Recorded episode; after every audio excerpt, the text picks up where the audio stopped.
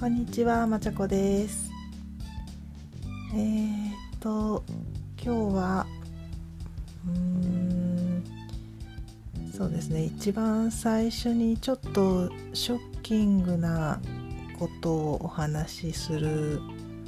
ので、最終的には前向きな話をしたいと思ってるんですけれども、ちょっとショッキングな事件のお話を最初にしたいので、ちょっと今心が疲れてるよっていう方は、ちょっとドキッとするような話だと思うので、一回ここで止めてもらって、聞かない方がいいかなって思います。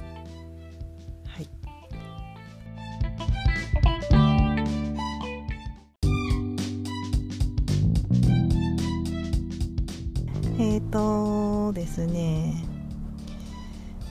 ちょっと一番最初にそのショッキングな話を出しちゃうと、うちのマンションでもう結構何ヶ月も前の話なんですけど、ちょっと飛び降りた方がいらっしゃるんですよ。なんかマンションの住民ではなかったらしいんですけれども、ちょっとそういう方がそういう事件がありまして、そういう自殺のニュースとかはよくテレビとかでも見ますけど、やっぱりここまで身近、知り合いではないんだけど自分が普段生活してる場所でってなったのがやっぱりかなりショッキングで、すごい考えちゃいましたね。マンションの階段とか登りながら、その人はどういう気持ちでここを登ってたんだろうかとか、すごい想像しちゃったんですよね。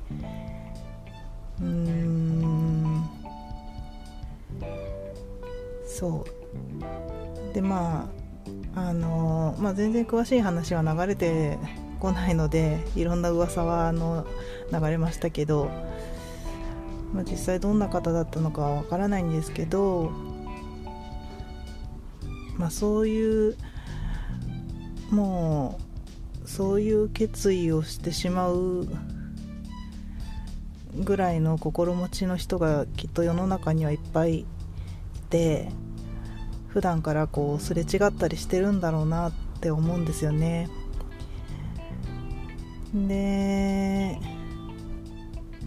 そんなことをすごく考えちゃって、で朝私結構お散歩するんですけど、でいろんな知らない人とすれ違うんですけど、今からお仕事に向かうっていうような時間帯なので、結構仕事ってね、嫌だなって思うことの代表格って言ったらあれですけど、人間関係がうまくいかないとか、そういう悩みを抱えがちな場所ですよね。だから気が重いなって思いながら、歩いてる人もいっぱいいるんだろうなとかって思うと、その人にいきなり話しかけたり何かを救ったりとか、そういうことができるわけじゃないんだけど、せめてすれ違う時ににこやかでありたいなっていうか、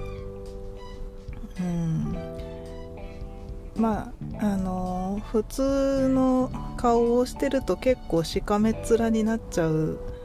ことってあるじゃないですか。太陽が眩しかったり、ちょっと疲れてたりで、車とかでね、すれ違う人も結構険しい顔をして、イライラしてるように見えるような表情をしてる人って結構いっぱいいて、自分もそうなりがちだと思うんですけど、せめて表情だけでもにこやかでにっこりしてれば、多少心を軽くすることも、すれ違った人がね、あるかもしれないと思って、ちょっと口角上げようかなって思って歩いてます。なんか年齢のせいもあってどんどん口角って下がってきちゃいますからね。そういう自分のためにも意識的に口角上げて穏やかな表情で歩きたいなって、穏やかな表情で見知らぬ人ともすれ違いたいなって思いますね。なんか自分がこう追い詰められてる時って他の人の表情が不機嫌そうなだけでなんか心はさらに沈んだりしますよね。で見知らぬ人にちょっと優しいなんか言葉をかけられたりなんか笑顔で話しかけられたりするだけで救われたりもすることもあるし、そういう経験もありますからね、と思った次第です。なんか旗振り当番って小学校の通学路でたまに何ヶ月かに1回ですけどやるんですけど、まあ子供小学生がね